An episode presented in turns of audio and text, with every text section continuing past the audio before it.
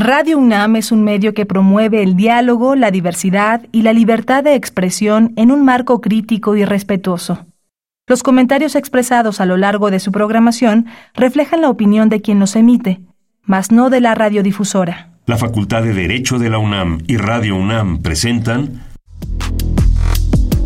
Toda sociedad requiere para su funcionamiento regirse por valores, principios, normas e instituciones. A diario escuchamos, leemos y opinamos sobre temas relacionados con la legalidad. Pero, ¿verdaderamente conocemos nuestros derechos y obligaciones? Tu participación es indispensable. Acompáñanos. Derecho a debate. En la cultura de la legalidad participamos todos. Conduce Diego Guerrero. Hola, ¿qué tal? Muy buenas tardes. Bienvenidas, bienvenidos a Derecho a Debate en la cultura de la legalidad. Participamos todas y todos. Mi nombre es Diego Guerrero y como cada martes les agradecemos que nos sintonicen por el 96.1 FM. Estás en Radio UNAM, estás en Derecho a Debate. Y bueno, el día de hoy me acompaña en la conducción Adriana Venegas. Adriana, un placer tenerte el día de hoy aquí en Derecho a Debate. Muchísimas gracias a ti, Diego, por la invitación, a todo tu equipo, eh, por permitirme participar en el programa del día de hoy y sobre todo por aperturar estos espacios donde se discuten temas trascendentales a las y los jóvenes universitarios. Un placer. Adriana, platícanos qué sabes sobre el tema que vamos a abordar el día de hoy. En esta ocasión platicaremos sobre la reforma a la subcontratación, Outsourcing 2021, eh, que fue aprobada el 23 de abril pasado. Esta reforma comprendió cambios a varios ordenamientos legales, entre los que se destacan las leyes del trabajo, el Infonavit, el Código Fiscal, el ISR, el impuesto sobre la renta, el IVA, que es el impuesto al valor agregado, y la Ley Federal de los Trabajadores al Servicio del Estado, así como el apartado B del artículo 123 constitucional. El objetivo de esta reforma es que los trabajadores, al ser contratados por las empresas, reciban todas las prestaciones a las que tienen derecho, eliminando, además, la posibilidad de crear empresas fantasmas que no pagaban impuestos al gobierno ni prestaciones a sus empleados. El outsourcing se mantiene para realizar tareas que no sean consideradas permanentes o esenciales en la empresa. Según el INEGI, México cuenta con más de 4 millones de trabajadores subcontratados. De ahí la importancia de conocer el tema y su trascendencia jurídica en la implementación de la reforma al sistema de justicia laboral. Adriana, muchas gracias por esta introducción y bueno, vamos a escuchar las voces universitarias que sabe quién conoce nuestra comunidad sobre el tema que vamos a abordar el día de hoy y regresamos aquí a Derecho a Debate, estás en el 96.1 FM, esto es Radio UNAM. Las voces universitarias. ¿Crees que las nuevas reformas a la subcontratación benefician de verdad a los trabajadores? Ah, no sé si va a beneficiar a los trabajadores. No he leído bien este, la modificación de la ley. No estoy al tanto de las nuevas reformas propuestas. La verdad no estoy al tanto de las reformas, pero yo espero que sí beneficie a los trabajadores. Mm, la verdad no estoy al tanto de cuáles son las nuevas reformas. Conozco, más o menos tengo una idea de cuáles, pero bien, bien, no sé. Síguenos en Instagram, Facebook y Twitter como Derecho a Debate. Bien, estas fueron las voces universitarias, lo que sabe, lo que conoce nuestra comunidad sobre el tema que vamos a abordar el día de hoy. Como lo había mencionado, me acompaña la conducción Adriana Venegas. Adriana, ¿quiénes son nuestros destacados invitados del día de hoy? Bueno, el día de hoy nos acompañan el magistrado presidente del Tribunal Federal de Conciliación y Arbitraje, el magistrado Plácido Morales Vázquez. Magistrado, bienvenido aquí a Derecho a Debate. Gracias, maestro Diego Armando Guerrero García. Mucho gusto. Gracias, por la invitación. Saludos para Adriana y para Luis Miguel Rodríguez. Igualmente, magistrado. Y también nos acompaña el maestro Luis Miguel Rodríguez Rodríguez, quien es especialista en Derecho Laboral y catedrático de nuestra Facultad de Derecho. Querido amigo, hermano Luis Miguel, qué gusto tenerte aquí en tu casa en Derecho a Debate. Muchas gracias, Diego. Un gusto para mí poder este, estar contigo y poder compartir también con el doctor Plácido y con Adrián. Qué gusto. Bueno, mi primera pregunta, doctor Plácido, es esta, esta figura del Tribunal Federal de Conciliación y Arbitraje. ¿Quiénes van al tribunal? ¿Cuáles son los temas que aborda el tribunal, quienes pueden acudir en un momento determinado para que nos escuchen, porque van a decir, oye, el Tribunal Federal de Conciliación, quizá algunos lo habrán googleado, otros le habrán hablado al primo, al sobrino que es abogado, pero es importante que la ciudadanía sepa cuáles son las funciones del mismo. Doctor Plácido Morales. Muchas gracias, maestro Guerrero García. Mire, este eh, tribunal, eh, o sea, el Tribunal Federal de Conciliación y Arbitraje, es un híbrido en eh, el aparato burocrático del Estado mexicano, porque cumple una función, la de el gobierno, la de juzgar a, a sus trabajadores, siendo un, órgano relativamente del gobierno. Y em, revisar en, lo individual los conflictos laborales y condenar a los propios órganos de gobierno. Eh, como estoy hablando con, eh, con abogados y con este, casi abogada, como es el caso de Adriana, con maestros, eh, hago esa reflexión no muy técnica, pero es una, un razonamiento de lo práctico de lo que es este tribunal que el propio Estado mexicano creó para regular sus relaciones individuales y colectivas en su propio seno. Ya ven, tiene una historia larga este tribunal, pero prácticamente empieza a regular relaciones y conflictos laborales de 1963 a esta, a esta fecha. Pero ese es en lo individual. La parte eh, colectiva es otra. el tribunal eh, sanciona la legitimidad o la legalidad de una representación sindical. Y por ese tribunal han pasado a lo largo de los últimos sexenios, porque digo que la vida del país no se mide en décadas ni en siglos, aquí nos medimos en sexenios. A lo largo de los últimos sexenios ha pasado una diversidad de reformas, de cambios, pero llegamos a este momento, a este tiempo. La, la reforma laboral en lo que fue la parte, es la parte sustantiva, que es eh, eh, la, la legalización o la legitimidad de la representación sindical mediante el voto personal libre, libre, directo y secreto de los trabajadores, que fue por el apartado A, también lo fue para el apartado B, conforme a la reforma del primero de mayo del año antepasado. Y esta reforma pues vino a ser eh, eh, un parteaguas, vino a ser eh, la piedra de toque de este, de este tribunal, porque la parte más anquilosada probablemente del sindicalismo nacional estaba en el apartado B, no tanto en el, en el apartado A, eh, eh, por cantidad, por cantidad del apartado A, por calidad en el apartado B. Y me refiero a esto por lo que significaba el control sindical para el régimen político. en este, en este sindicato se tuvo un control eh, sobre los trabajadores de servicio del Estado mediante una federación y esto era base para un sector que a la vez era parte de un partido político. Por eso la reforma eh, fue, le iba a decir, eh, eh, para decirlo con algo que se aplica siempre, parteaguas.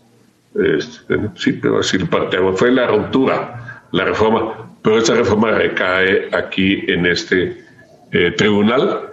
Tanto la sanción del proceso como la legitimación o la legalización del resultado del proceso. Es decir, nosotros conocemos de la convocatoria y conocemos del resultado de la elección, conocemos de la reforma estatutaria. Y sin eh, violentar la autonomía o la vida interna de los sindicatos, tenemos que la facultad registral, o sea, la toma de nota para decir esta elección fue conforme a la ley y como tal este sindicato tiene la representación, este o aquel. Dentro de toda esta diversidad que marcó la, la, reforma del primero de mayo del año antepasado. hay, hubo una reforma reciente, este, acabamos de conocer, la que eh, ya modifica la ley y dice ya no habrá una sola federación, ya habrá cuántas federaciones puedan hacer los eh, sindicatos. Pues esa es la parte esencial del, tribunal, pero puedo seguir hablando. Muy bien. Bueno, pues ya, ya nos dio una pequeña introducción eh, sobre precisamente las funciones del Tribunal Federal de Conciliación y Arbitraje. Me gustaría entrar al tema con Luis Miguel Rodríguez para que nos platicaba qué podemos entender por esta figura de subcontratación. Ok. Eh, sí, mira, la figura de subcontratación es una figura que surge por la necesidad de potencializar a las empresas, para que las empresas se dediquen directamente a la producción y no se dediquen a cuestiones, digámoslo así, administrativas. Eso fue la esencia y pues tuvo un auge, bastante importante en los años 80. Eh, eh, se pensó o iba en contra totalmente de lo que se establecía después de la Segunda Guerra Mundial en el que justamente para evitar depender de proveedores externos, pues una propia empresa es la que se encargaba de pues, producir sus materias primas y generar los artículos eh, de manera directa. Eh, en los años 80 pues, se dio cuenta eh, pues, con la economía y la globalización pues, de que a lo mejor esto no era lo mejor de manera económica y se crea este sistema de subcontratación. Desafortunadamente, cuando se estableció, jamás se pensó que en algún contexto de algunos países, me atrevería a decir en el caso del Estado mexicano, eh, fueran a existir empresas fraudulentas que se dedicaran justamente a ir en contra de los derechos eh, pues, de los trabajadores. Eh, esta figura de suplantación es prácticamente consiste en que va a existir por un lado un patrón que va a ser contratante que va a ser aquel que se va a beneficiar directamente del trabajador de los servicios personales y subordinados del trabajador. Y por otro lado vamos a tener al patrón contratista, que va a ser aquella persona que eh, pues, contrate directamente al trabajador y se haga responsable de la cuestión, eh, pues, eh, digamos, laboral del trabajador. Eso sería a grandes rasgos lo que sería esta figura de subcontratación.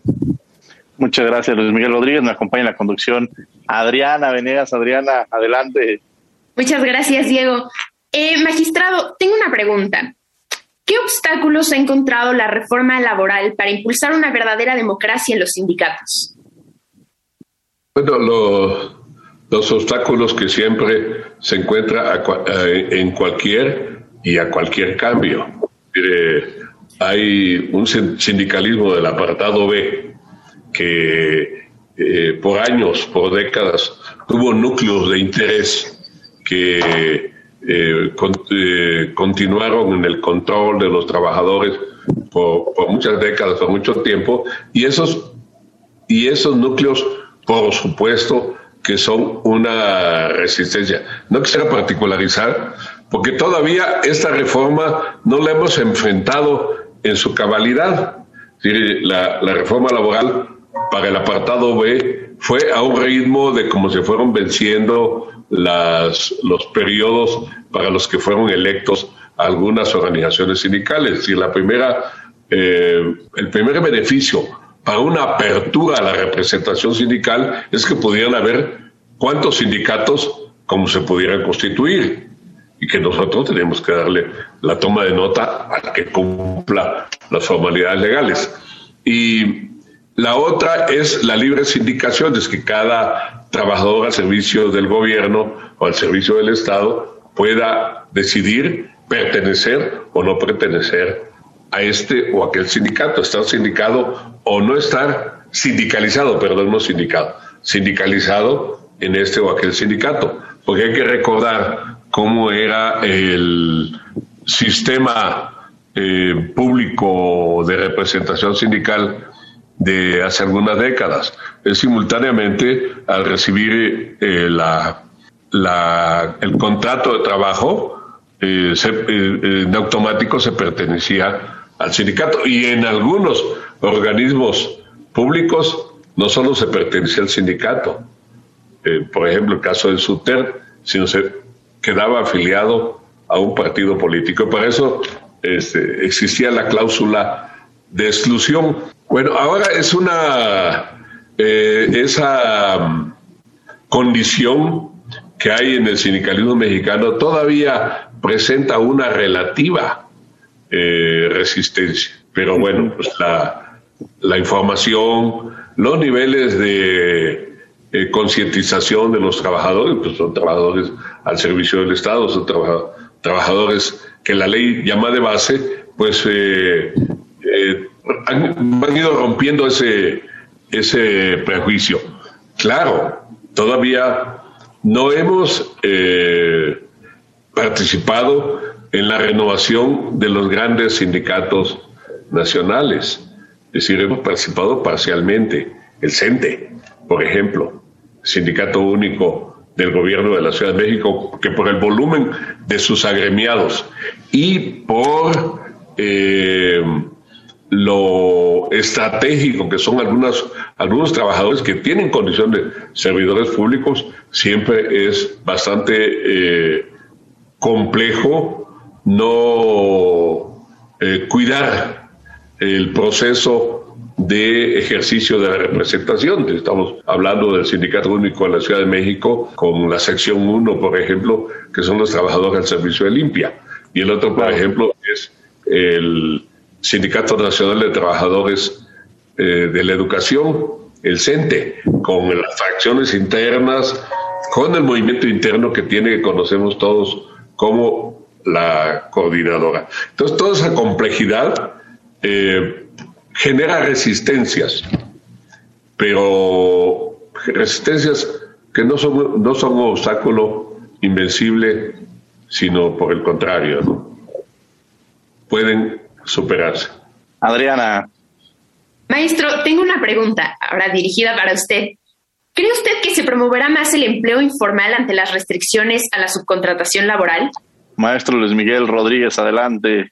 Claro, no, eh, desde mi punto de vista, eh, no tiene por qué ser un factor que determine que exista o se modifique esta condición. Por el contrario, lo que va a existir o lo que se va a dar justamente es un reconocimiento de relaciones de trabajo verdaderas eh, en el cual el Estado debiera de vigilar justamente que se respete la antigüedad de los trabajadores que estaban trabajando hasta antes de esta reforma en esa modalidad. Entonces, desde el punto de vista, no es un factor. Sí, por ahí, cuando estaba en debate justamente el planteamiento de esta reforma, eh, varias cámaras de comercio eh, justamente manifestaron esta inquietud de que seguramente se iban a perder empleos. Eh, pero no, no es así. O sea, si lo vemos desde un punto de vista técnico, pues es evidente que ante la institución de seguridad social, pues debe de haber una baja y una alta, ¿no? Eh, por cuestiones estadísticas, pues va a existir una baja, pero esta baja tiene que ser eh, acorde a las altas que se den justamente en este lapso de tiempo. no creo que sea así. Lo que va a incentivar es que las empresas formalicen a sus trabajadores y les den los derechos que, que les corresponde que han ganado con el paso del tiempo. Muchas gracias. ¿Las entidades federativas están dispuestas a incorporarse a la implementación del sistema de justicia laboral? Sí, sí, están incorporándose. Pues eh, en eh, materia eh, del apartado A están incorporándose en el proceso que todos conocemos. Las 10 entidades federativas primeras pues han avanzado ya en las respectivas reformas eh, laborales. Y aparte, pues eh, hay una cuestión que, eh, que tiene un significado de libertad, de democratización de la vida sindical de nuestro país. Es decir, tradicionalmente los gobiernos de los estados tenían el control sobre las juntas de conciliación y arbitraje. Y del control, pues mantenían el monopolio de sindicalismo cómodo para ellos, de comodidad, eh, con eh, la apertura con la, creación, con la institucionalización de los centros de conciliación y registro sindical, que son del ámbito federal, pues se sale el ámbito de competencia de las entidades federativas.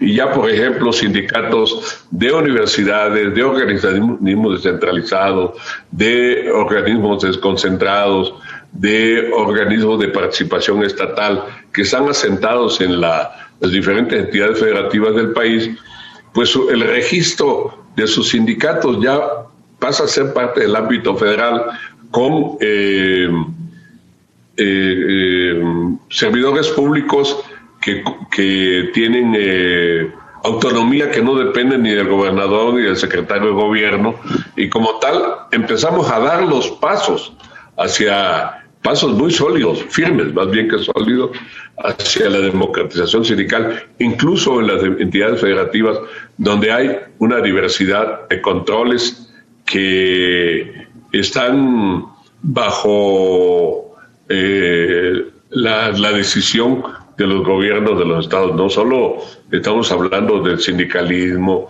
de las elecciones, de las elecciones de sindicatos este, en, asentados en las entidades federativas, sino también eh, algunas otras cuestiones. Pero como estamos hablando de la materia laboral, la institucionalización de los centros de control y registro, pues dan eh, eh, una oxigenación a la vida sindical de las entidades federativas para acabar desmantelar a todo el sindicalismo de corte caciquil que se fue imponiendo tanto en el ámbito federal como en el universo local. Muy interesante esta, esta parte porque las bondades de alguna manera que tiene eh, el sindicalismo en México, ¿no? Este, reconocerlo como uno de los principales movimientos y en algunas ocasiones ha cumplido esta función, pero también en otras ocasiones se ha venido distorsionando las enormes responsabilidades que se tienen en torno al sindicato. Hay una función que se lleva a cabo, ya estamos hablando de la función de las empresas, eh, Luis Miguel, estamos hablando de la función de los trabajadores. Eh, platícame un poco de estos actores, tanto de las empresas, cuál es su responsabilidad, los trabajadores, y un actor importante también, la Secretaría del Trabajo. ¿Interviene en alguna parte la Secretaría del Trabajo y Previsión Social? Un poco introducirnos en esta, en esta materia. El maestro Luis Miguel Rodríguez. Claro que sí, eh, Diego. Sí, mira, eh, en esta reforma a la subcontratación sí interviene la Secretaría del Trabajo y Previsión Social, porque dentro de las modificaciones que se hacen a, a la Ley Federal del Trabajo justamente contempla que estas empresas que se dediquen a, la subcontratación tienen que eh, tener un registro que la propia autoridad les tiene que expedir, en este caso la Secretaría del Trabajo y Previsión Social. Eh, en, ese aspecto, pues, la Secretaría sí interviene de manera directa. Es algo, es algo parecido a lo que hacía anteriormente con las directivas de los sindicatos federales eh, de la dependencia, evidentemente, de la competencia federal, ¿no? Es algo parecido, pero solamente que va a dar el registro a que las empresas puedan eh, dedicarse a esta condición de subcontratación. Eh, ¿Qué es lo punto importante de esta reforma? Bueno, en teoría limita la subcontratación, la prohíbe, salvo en casos específicos. Puedes tener subcontratación, sí, siempre y cuando eh, esta subcontratación solamente sea para servicios especializados y que no formen parte de tu objeto social. Pero sí interviene la Secretaría del Trabajo de manera directa eh, para dar este registro solamente a, ciertas empresas que pueden realizar esa subcontratación. Si no se tuviese este registro, también la ley en estas modificaciones se van a estipular ciertas condiciones o ciertas multas que van a ser acreedores justamente estas empresas que trabajen sin tener este registro. En teoría, tanto tú, eh, tanto el patrón que contrata eh, directamente al trabajador como el que se ve beneficiado, tienen justamente que vigilar que este permiso se dé eh, por parte de la autoridad, ¿no? Gracias, Luis Miguel Rodríguez. Bueno, Adriana Venegas, que nos acompaña el día de hoy aquí en la construcción. Gracias, Diego. Bueno, esta pregunta va dirigida a ambos. Hoy en día vivimos una transformación digital. ¿Creen ustedes que esta transformación eh, mermará la aplicación de la reforma laboral o, al contrario, será un impulso para ella? Empezaríamos quizá con el doctor Plácido Morales. Adelante, doctor. Gracias. Bueno, yo le iba a ceder la palabra al maestro Luis Miguel Rodríguez, pero bueno, eh, no mermará, por supuesto que no. Por el contrario, eh, auxiliará al proceso de la reforma laboral. Es decir, nosotros, este, la aplicación de los sistemas cibernéticos en la Administración de Justicia pues están eh, todavía en discusión. Ya se ha avanzado algo, pero vamos a poner en, materia de la reforma laboral. Eh, hacer una elección con voto libre, personal, directo y secreto simultáneo en todo el país, al menos en esta pandemia, ¿no? que no podemos reunir a las personas, si pudiéramos tener fehacientemente la certeza de que yo, Plácido Morales Vázquez, soy yo el trabajador de salud que va a votar para elegir al secretario general del sindicato, esa, esa práctica de alguna forma evitaría que yo tuviera que ir, me trasladarme, emitir el voto, eh, fuera sancionado, eh, me ahorraría tiempo, papel, eh, desgaste, etcétera, y, y que con mi según mi teléfono celular podía yo emitir mi voto, pero había que tener la certeza absoluta y ahí sí yo pertenezco a la cultura libresca y a la máquina de escribir. Olivetti, Underod, este, no sé cuántas marcas había. Le hago el comercial porque ya no están en el mercado. Pero los que están en este tiempo, que son como Adriana, que está hecho y nació con la cultura cibernética, pues tendrán alguna idea sobre esto. Mi querido Luis Miguel, va la, misma pregunta que Adriana decía, se las hacemos a las dos, gracias, magistrado. Sobre esta parte, ¿tú crees que Macintosh, este, eh, todas estas empresas este, de, de, computadoras o de alguna manera, porque sí, corre un riesgo, yo coincido un poco con el, con el magistrado. La tecnología puede tener muchas bondades, pero también atrás hay eh, cosas propositivas, pero también cosas que si no se saben utilizar de forma adecuada, pues trae un escenario negativo, ¿no? O sea, esta parte libre, secreto y directo, no sé qué tanto se puede cumplir. Pero bueno, Luis Miguel Rodríguez. Justamente como lo mencionabas, yo creo que la implementación tecnológica en la reforma eh, es a medias, ¿no? Eh, ¿Y por qué a medias? Digo, es un gran avance, evidentemente. Eh, a medias, ¿por qué?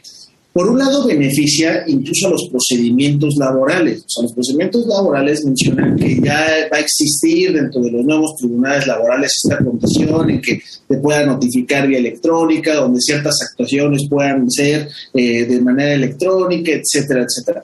Eh, y, y, ayuda bastante en la práctica pues, para acercar al trabajador a esta justicia social eh, pero justamente me refería a medias eh, porque, como bien lo comentó el doctor Plácido, eh, existen condiciones que son evidentemente personales, como es el caso de la elección de las directivas sindicales. El sentido de esa reforma fue el voto directo del trabajador. Entonces, iría en contra si implementaran una cuestión tecnológica en ese punto, ¿no? ¿Cómo yo tengo certeza que la persona que está votando de manera electrónica es el trabajador o no es a lo mejor un, eh, secretario general de un sindicato que se apoderó de esa información, de esos padrones, etcétera, etcétera, ¿no? O sea, la verdad es, es un tema bastante complejo en ese punto. Eh, yo creo desde mi punto de vista eh, que esta implementación se debe de quedar a medias si se pretende salvaguardar estas condiciones para las cuales se creó. Pero por otro lado, si pudiésemos nosotros eh, allegarnos de elementos tecnológicos para otras condiciones, como por ejemplo se está implementando ahorita en los ocho estados de la República donde entró en vigor justamente la reforma, en el cual eh, pudiera ser de manera eh, virtual la presentación de emplazamientos a huelga, eh, de registros sindicales, etcétera, etcétera, ¿no? esta forma, digo, pues evidentemente con esta pandemia, pues la verdad genera muchísimo más importancia a diferencia de lo que podemos ver de las juntas de conciliación y arbitraje, donde pues este marco normativo no lo contempla la ley, ¿no? O sea, si tú llegas y dices, ¿sabes que quiero que me notifiquen correo electrónico? Pues va a decir, oiga, ¿y su fundamento legal dónde está, no? O sea, pues, ¿cómo te voy a notificar lo que no, no contempla la ley? A diferencia de la reforma que ya lo establece. Eh, por eso yo consideraría que, es, eh, sería medias eh, esta condición, sumado también a la realidad que es una cuestión presupuestal. ¿no? evidentemente, con la implementación de herramientas tecnológicas, pues implica un presupuesto mucho mayor para el gobierno la implementación de esta reforma, por lo cual yo, desde mi punto de vista, diría que es a. Gracias, Luis Miguel Rodríguez. A mí me gustaría hacerle una pregunta eh, al doctor Plácido Morales. Nos han dicho todo este proceso. ¿Cómo lo han tomado los sindicatos? ¿Cómo han sido su respuesta? Eh, no ha habido de alguna manera, pues tantos años, ¿no? Que se ha llevado a cabo bajo un mismo esquema. No ha habido resistencias del cambio, siempre hay resistencia al cambio. ¿Cómo han percibido estas resistencias por parte de los sindicatos en, el cumplimiento de, esta reforma? Sí, sí, sí los hay. Hay, hay resistencias al, al cambio, pero siempre hay la expectativa de que la autonomía sindical, pues eh, el acomodo de los estatutos podrá este, permitir eh, reelecciones. Creo que el proceso de democracia sindical es un proceso largo. O sea, lo hemos esperado a lo largo de 72 años, de 1948 que México suscribió eh, el acuerdo 87 de la OIT. Y, todos los años nos pasamos, muchos años nos pasamos eh, preguntando eh, si cuándo se iba a permitir la libertad sindical. Creo que nuestro país reacciona a detonantes, a causas detonantes. Pero en 1968, 68, 70, Octavio Paz publicó Postdata y dijo, dos, hay dos libros que refieren sobre eh, las libertades en nuestro país. Eh, la democracia de México de Pablo González Casanova, creo que lo publicó en 67 y Postdata posteriormente al movimiento estudiantil 68. Y en los dos se habla de la libertad sindical, que en México vamos a poder eh, ser eh, una sociedad democrática en tanto haya libertad sindical. Después pasó de moda, pasó de moda porque pasó, se superó el concepto de que la clase obrera era la vanguardia de la transformación del país y empezaron a ser otros actores, es la ciudadanía. Entonces lo que estamos viviendo ahora es, eh, es una parte de la sociedad mexicana la que está en el ejercicio de la plenitud de sus libertades, que es la clase trabajadora del apartado A y los trabajadores en servicio del Estado, que es el apartado B. Maestro eh, Rodríguez, este, bueno, estas reformas que han sido aprobadas recientemente, ¿considera mecanismos de evaluación al contenido y operación de la política pública que fue diseñada en la materia? Sí, eh, desde mi punto de vista sí, de manera eh, concreta en, la ley no se establece, pero nosotros vamos a ver reflejado a lo mejor una valoración que va a ser la autoridad de esta propia implementación cuando se dé esta transición de manera completa. ¿No? Eh, hablando de, la implementación de la reforma constitucional, eh, justamente es una implementación en tres fases. Este año, eh, en octubre, se cumple la segunda fase y posteriormente el siguiente año en otra fase. Y evidentemente lo que se intenta hacer desde mi punto de vista es justamente en la primera etapa de implementación, pues más o menos ver cómo está yendo. ¿No? Eh, para, pues, a ver, en las segundas implementaciones y tercera implementación, tercera etapa, pues ver más o menos qué estuvo mal para poderlo modificar y yo creo que ese va a ser el parteaguas eh, que va a tener eh, la autoridad, en este caso el Estado. Y, eh, y respecto de la reforma de, de, outsourcing, pues lo vamos a ver justamente en, la, en, las encuestas que haga el INEGI de la de desempleo, pero también hay que recordar eh, que estas eh, eh, encuestas que realiza es para el trabajo formal. Vivimos en un estado donde pues, el trabajo informal es casi, si no mal recuerdo la cifra, más del 50% es trabajo informal. Este, pero bueno, habrá que ver justamente estos índices para ver cómo la autoridad vigila que efectivamente la norma se cumplió como se pensó. Magistrado presidente, la iniciativa privada participa en el Consejo de Coordinación para la Implementación de la Reforma al Sistema de Justicia Laboral? No, sí, sí participa, por supuesto que participa. Hemos visto eh, en los medios de comunicación acuerdos entre representación de la iniciativa privada organizada, no total, parcial, pero hemos visto la, eh, la suscripción de importantes acuerdos que nunca pudimos haberles imaginado. Vamos a pensar en uno, eh, la cuestión de las cuotas eh, del seguro social y la pensión, eh, la discusión de un tema tan álgido como es el de la subcontratación. Es decir, la, subcontratación quizá en otro tiempo hubiera generado una, una rebelión masiva de los empresarios y amenazas, decirse, bueno, fuga de capitales. No la hubo, hubo un diálogo y hubo un periodo de consulta.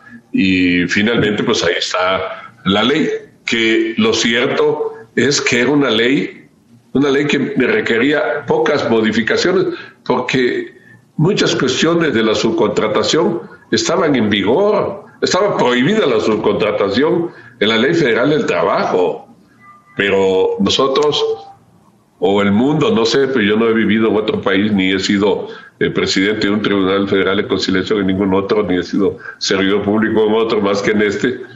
Pero nosotros tenemos, eh, ahora viene el imperio de una ley y posteriormente el desapego y la maniobra para superarla. el llamado outsourcing o la subcontratación se convirtió en una manera de generar riqueza para empresas paralelas y beneficios ciertos para empresas establecidas y para el gobierno, que fue lo peor, para organismos de gobierno. Yo, pues yo soy de Chiapas, he hecho vida pública en Chiapas, y en Chiapas los nuevos ricos dijeron, a ver, ¿por qué fulano? Es que tiene un outsourcing, como que era la manera legal e ilegítima de enriquecerse con el trabajo ajeno. Y creo que eh, la, opinión, la participación, la suscripción de los acuerdos por importantes representantes del sector privado, para esto va a beneficiar a todos, principalmente a ellos, a la, empresa privada eh, mexicana. Pero todas las cuestiones son integrales. Es decir, no se puede pensar en reformar una parte sin pensar en un todo. Es decir, se tiene que, debe hacerse una reforma contra la subcontratación, pero también debe haber transparencia, honestidad en los órganos, los órganos de administración pública. Si no, pues eh, unos no están parejos y otros están chivoludos. Y creo que el gran beneficio de estos acuerdos que vimos todos los medios de comunicación es ese. Parejos para que la, empresa privada pueda eh, tanto eh, generar sus riquezas como ser eh, legal ante el Estado a pagar sus impuestos, a pagar sus trabajadores. Y el otro punto fundamental que fue, ¿cómo le llaman? El, el PUAC, le dicen los laboralistas, pero lo que la ley dice, la participación de los trabajadores en las utilidades de las empresas, que ya quedó definido. Muchas gracias, eh, magistrado. Dentro de estos esquemas hay siempre blancos y negros. Dentro de el blanco y negro hay una gama de grises, ¿no? Yo creo que hay cosas positivas y negativas. Y en este escenario, mi querido Luis Miguel, me gustaría que bajo tu opinión nos dijeras, eh, estas son las fortalezas, pero también estas son las debilidades, ¿no? ¿Qué, consideraría que, es, que son estas estos gamas que se encuentran intermediarias? Sí, claro. Eh, la verdad, eh, soy sincero, eh, es una reforma que, como bien lo comentaba el doctor Plácido, pues ya estaba, ¿no? O sea, si te das cuenta, las modificaciones que se hicieron a la del trabajo pues fueron mínimas, porque en teoría ya existía una eh, reglamentación respecto de la subcontratación, pero cosas buenas y cosas malas, bueno, yo las, eh, eh, yo las encasillaría, cosas buenas, la subcontratación y el registro de empresas ante la autoridad, ¿ok? si la ley se aplica tal cual como está establecida, como se lee, en teoría esto va a ayudar a, a la dignificación de la clase trabajadora pero de manera desafortunada eh, eh, en México, pues, digámoslo así, no generalizó, pero eh, las empresas tienden a realizar actos pues en, actos que a lo mejor no sean tan apegados a derecho, pero pues, actos para evadir esta eh, responsabilidad que tendría, ¿no? Eh, si la ley se aplica, yo considero que el registro es una consideración bastante importante por parte de la autoridad. Eso le daría bastante importancia y credibilidad a la Secretaría del Trabajo y Protección Social, que creo que en estos tiempos lo necesita bastante. Este, que se prohíba la subcontratación para pues, trabajos en general y que solamente sean trabajos especializados que no vayan acorde al, justamente al, al objeto social y la cuestión de periodicidad, que tendrán 90 días para regularizarse justamente todas eh, las empresas, eh, quitar el outsourcing y tendrán 90 días para regularizarse. Cosas malas que yo vería en esta reforma de subcontratación, bueno, una condición importante es justamente eh, la de, mencionan una modificación que se va a hacer al Código Fiscal de la Federación, donde justamente establece que va a ser una solidaridad fiscal yo considero que este punto pues sería bastante malo porque si existe dolo por parte de la empresa de subcontratación al no tener el registro, a lo mejor en hacer actos no acordes eh, o engañarme a mí como contratante, voy a ser solidario, solidariamente fiscal responsable justamente de esta evasión, ¿no? Y también sumado a que ya se va a tipificar como evasión fiscal esta condición de subcontratación si no se lleva al marco. ¿No? Eh, otra de las cosas buenas que yo veo pues, es que el Estado por fin va a recaudar, ¿no? En esta subcontratación por general se ve que el Estado va a recibir dinero, entonces este, es algo bueno, a lo mejor esto desintensiva eh, esta práctica y bueno, pues son los matices que yo puedo ver a grandes rasgos. Doctor Placio Morales, en ese mismo sentido, dentro de eso blanco y negro, en esa gama de grises, eh, oportunidades, pero también desventajas que veríamos con esta reforma. Pues eh, veo más eh, blanco que, que, negro. Es decir, eh, ya abrir, lo, como decía el maestro Luis Miguel Rodríguez, el registro, el, el que una empresa, una contratista, como le llama la ley, tenga que estar registrada y rendir, rendir cuentas sobre eso. Se dejó todo ese submundo de la, de la ilegalidad. Y la otra, pues hay algo fundamental, los trabajadores pues ya tendrán la certeza de que un mínimo de prestaciones tengan. Yo, tengo, yo tengo vivencias dolorosas de lo que es de lo que ha sido la subcontratación. Eh, me, tocó conocer eh, en Puerto Chiapas la planta Herdes, 1.500 mujeres trabajando ocho horas en eh, fileteo de pescado, fileteo de pescado, ocho horas, eh, este, eh, bajo el régimen de su contratación. La planta Regal Springs, en la empresa de Peñitas, que originalmente cuando llegaron ahí se les dijo no serán, no podrán, se sujetarán a las leyes mexicanas. El rato andaban en la subcontratación. Y todo argumentaban ellos que porque el sindicalismo no les permitía eh, actuar con libertad, porque tuvieron que caer con la observación. Por eso digo que las reformas tienen que ser integrales. El sindicalismo charril, valga que yo le llame así, debe desaparecer para que la subcontratación eh, ilegal también desaparezca. Si no, no se puede hacer algo eh, parcial, tiene que ser integral Maestro Rodríguez, hace un momento usted hablaba de las desventajas y las ventajas de esta reforma y habló de la responsabilidad solidaria. ¿Podría explicarle a nuestro público en qué consiste la responsabilidad solidaria y eh, cuál es el papel que juega en el outsourcing?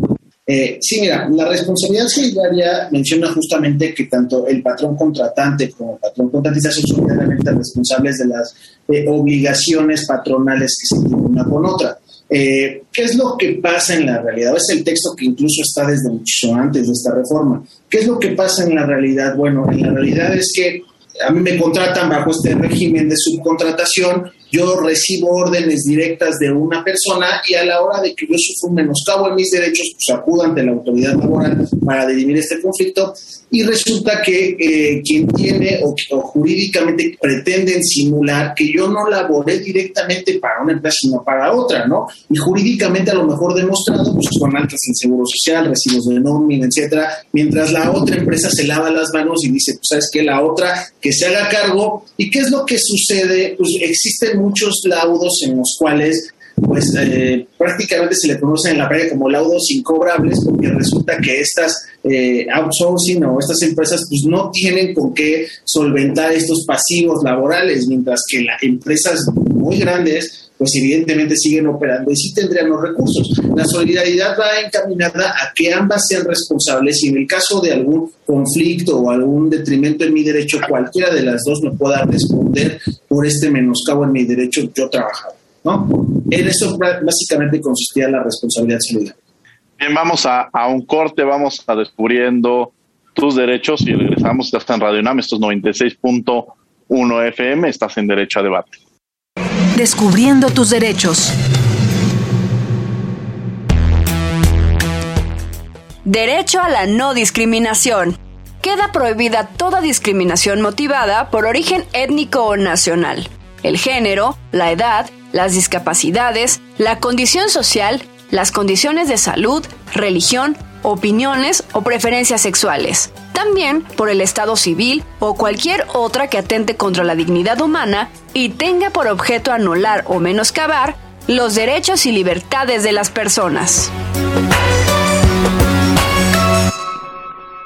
Escuchas Derecho a Debate.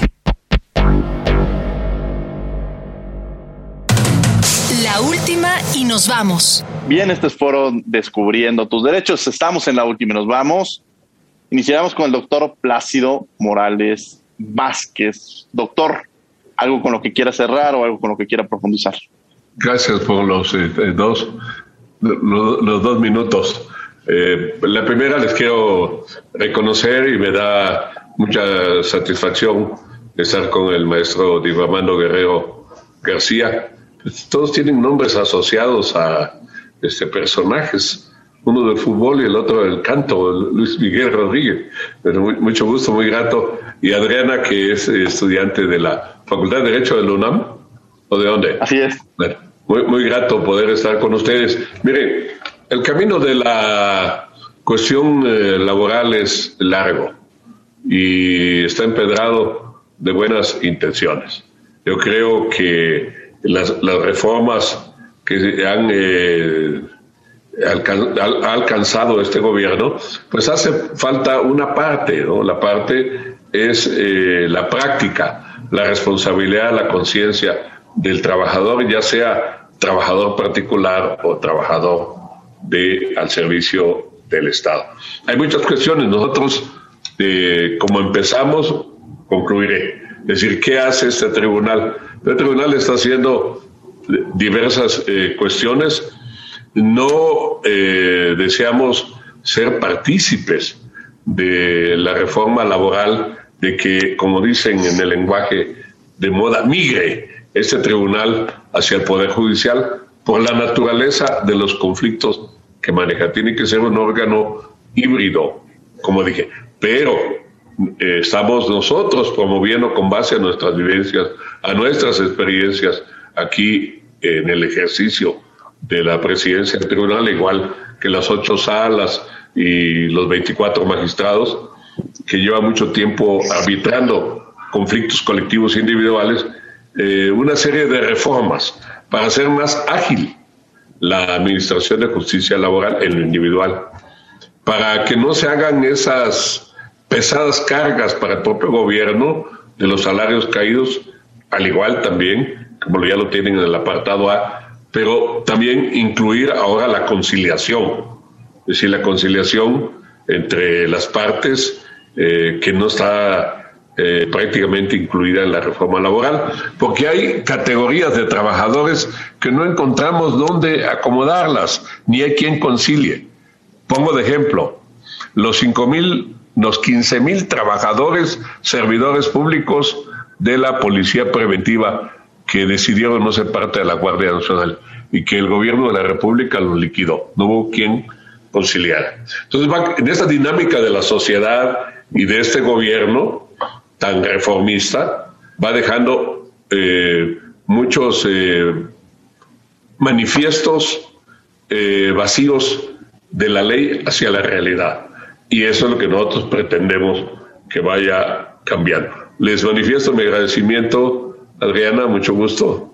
Este va a ser una gran jurista y maestro Luis Miguel Rodríguez, gracias por que hayamos compartido y maestro Diego Armando Guerrero García, muy grato, mucho gusto y espero poder seguir hablando para Radio UNAM. Muchas gracias, doctor Plácido Morales Vázquez. Y bueno, Luis Miguel Rodríguez, la última y nos vamos. Yo podría resumir esta reforma de la subcontratación en ocho puntos importantes. ¿no? El primero es que se va a prohibir la subcontratación de personal, salvo en casos específicos, siempre y cuando eh, no sea actividad propia o preponderante del objeto social de las empresas. Eh, se va a permitir una subcontratación justamente eh, solamente en ciertas eh, actividades que no sean preponderantes del objeto social. Eh, el registro que se tiene que hacer ante la autoridad, ante la Secretaría del Trabajo y Protección Social, justamente la responsabilidad solidaria que se mantiene en, esta consideración, la defraudación fiscal, las modificaciones que se hacen justamente a la ley del Seguro Social, la armonía que realiza desde esta reforma el, el legislador es bastante importante y de reconocer. Y yo consideraría que otro de los puntos importantes que queda ahí en el tintero justamente es la, la cuestión de reparto de utilidades. La cuestión de reparto de utilidades desde mi punto de vista, como se plantea en esta reforma, pues va totalmente en contra de los derechos de los trabajadores. Eh, porque ya la encuentra topada. Anteriormente este, justamente se estipulaba que iba a ser el 10%, eh, de acuerdo eh, a lo que establecía, establecía, iba a ser el 10% de las utilidades de las empresas, se iba a dividir entre los trabajadores pues había participación de utilidades eh, a empresas que sí realizaban el reparto de utilidades de manera correcta, pues sus trabajadores tenían una participación bastante considerable. Eh, sin en cambio, pues ya la está topando justamente a un máximo de tres meses o el promedio de los últimos años de servicio. Desde mi punto de vista es un retroceso justamente al derecho social de la clase trabajadora eh, y no considero que le dé certeza, porque la certeza ya existía en la ley, o sea, que las empresas utilizaban esta forma de subcontratación pues para no pagar esta participación de utilidades, porque yo creo que a ningún empresario pues, le gusta de de cada 10 pesos que ganes le vas a tener que dar uno al trabajador, pues creo que eso no les gustaba mucho, ¿no? Al capital no le gustaba mucho. Pero bueno, eh, yo creo que es un punto a considerar, pero bueno, por eso se considera, o he escuchado distintas opiniones, que esta reforma fue un empate, ¿no? por un lado se prohíbe o se regula la subcontratación y por otro lado, pues se limita la participación de los trabajadores en las utilidades. Y pues bueno, eh, pues agradecer a, Diego, a Adriana, eh, al doctor Palacio, eh, justamente por compartir este foro y pues, muchas gracias por la invitación y siempre un gusto. Muchas gracias, Adriana. La última nos vamos, Adriana Venegas. A manera de conclusión y basado en lo que nos han compartido nuestros invitados el día de hoy, bueno, esta reforma lo que plantea es una modificación que pretende darle un tratamiento integral a lo que podríamos considerar una relación laboral en la que los derechos de los trabajadores que se derivan, como sabemos, de luchas históricas, sean respetados, que la dinámica de las relaciones entre trabajadores y empresa se ha transformado en los últimos años, por lo que la subcontratación no desaparece, como lo decían nuestros invitados, sino que se regula para evitar abusos, creando un nuevo sistema de justicia laboral para que se incentive la resolución de conflictos en la materia a través de mecanismos como lo es la conciliación. Muchas gracias, Diego. Al contrario, muchas gracias, muchas gracias, doctor Plácido Morales, por haber estado con nosotros. Muchas gracias, eh, Luis Miguel Rodríguez. Muchas gracias, Adriana eh, Venegas, por haber estado con nosotros. Gracias, gracias. Agradecemos desde luego a ustedes que han estado con nosotros. Los invitamos a que todos los martes lean la columna Derecho a Debate, donde abordamos diversos temas. Todos los martes en contrarréplica. Y bueno, los miércoles nos vemos a las 7 y media de la mañana y a las 5 de la tarde en el canal 22, el canal cultural de México. Estamos en el programa Cultura al Derecho. Agradecemos desde luego en la coordinación Yanis Hernández y Fernanda Sánchez, redacción de las notas Ana Salazar, asistencia María Carmen Granados, Sergio Soltado y Edgar Cabrera. Controles técnicos y producción Paco Ángeles. No olviden que nos escuchamos de ley todos los martes. Esto fue Derecho a Debate. Sigan en la programación de Radio UNAM, estás en 96.1 FM. Por hoy concluye la discusión, pero no se pierdan el próximo tema en Derecho a debate. En la cultura de la legalidad participamos todos.